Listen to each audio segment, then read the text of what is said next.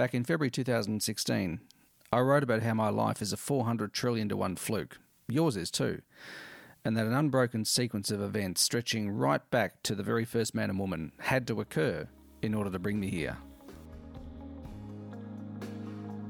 Hey, it's Peter, and welcome to On Your Terms, a show all about personal reinvention based on meaningful work, autonomy, and living a happier, more intentional life.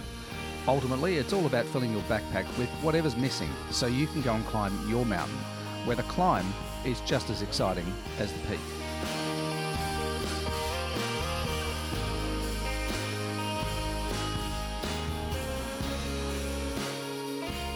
Aside from my incredible good fortune to have been born, it's incredible too the fact that I get to live on this beautiful planet, one of a hundred billion other planets in our Milky Way, which is itself is one of the 100 billion galaxies in the observable universe.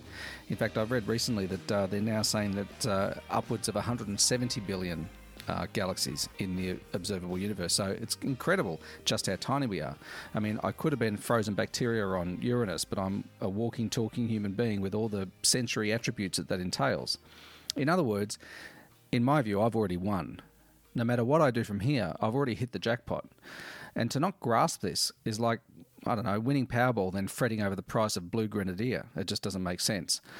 Sometimes I look up at the night sky and I wonder why I'm stressed about a deadline or some arbitrary goal that I've set for myself. And I reckon, seen from outer space, the concerns of this solitary human must surely be laughable. The thing is, we chart our lives along a linear path with thousands of self imposed milestones along the way. We compare ourselves to other humans on this lonely ball and we feel shame whenever we don't measure up. Why?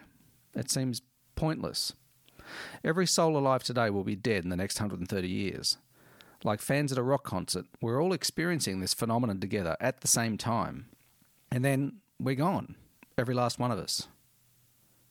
So, you're going to die, maybe sooner than you expect. The question is, what will you do while you're here?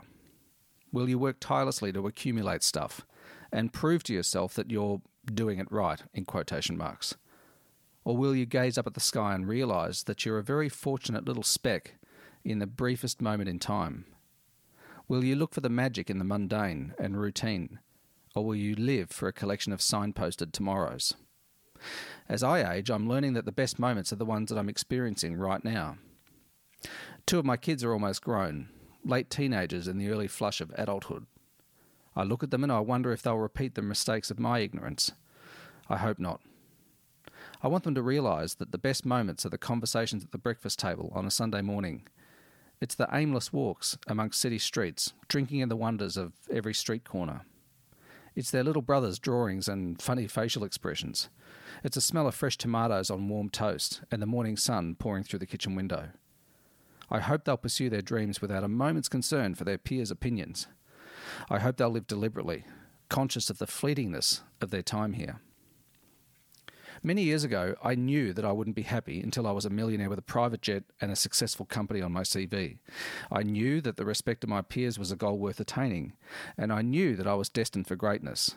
Today, I know that I'm lucky to be alive, to play this game, even for a little while. I know I'm lucky to live where I do, to have three amazing children, to have a wife that I love and respect.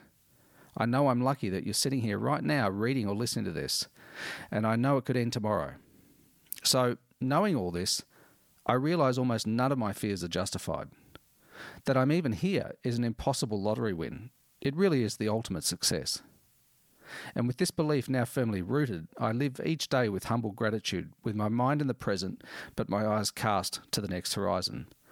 I step forward without concern for the outcome, just happy to be a one of a kind speck, making his own little dent in this tiny corner of the universe. And it's enough. There are a few things that we can take away from this. Firstly, the fact that you're here is really the ultimate lottery win. It is such an impossible chance of good fortune that you're even here.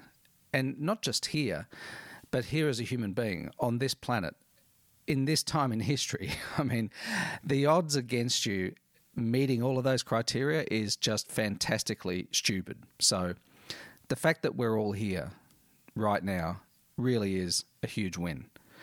Number two, it's going to be over quicker than you think. It's so easy to live for our tomorrows and to be always thinking of the next bigger, better thing. But the thing is, it's going to be over very quickly.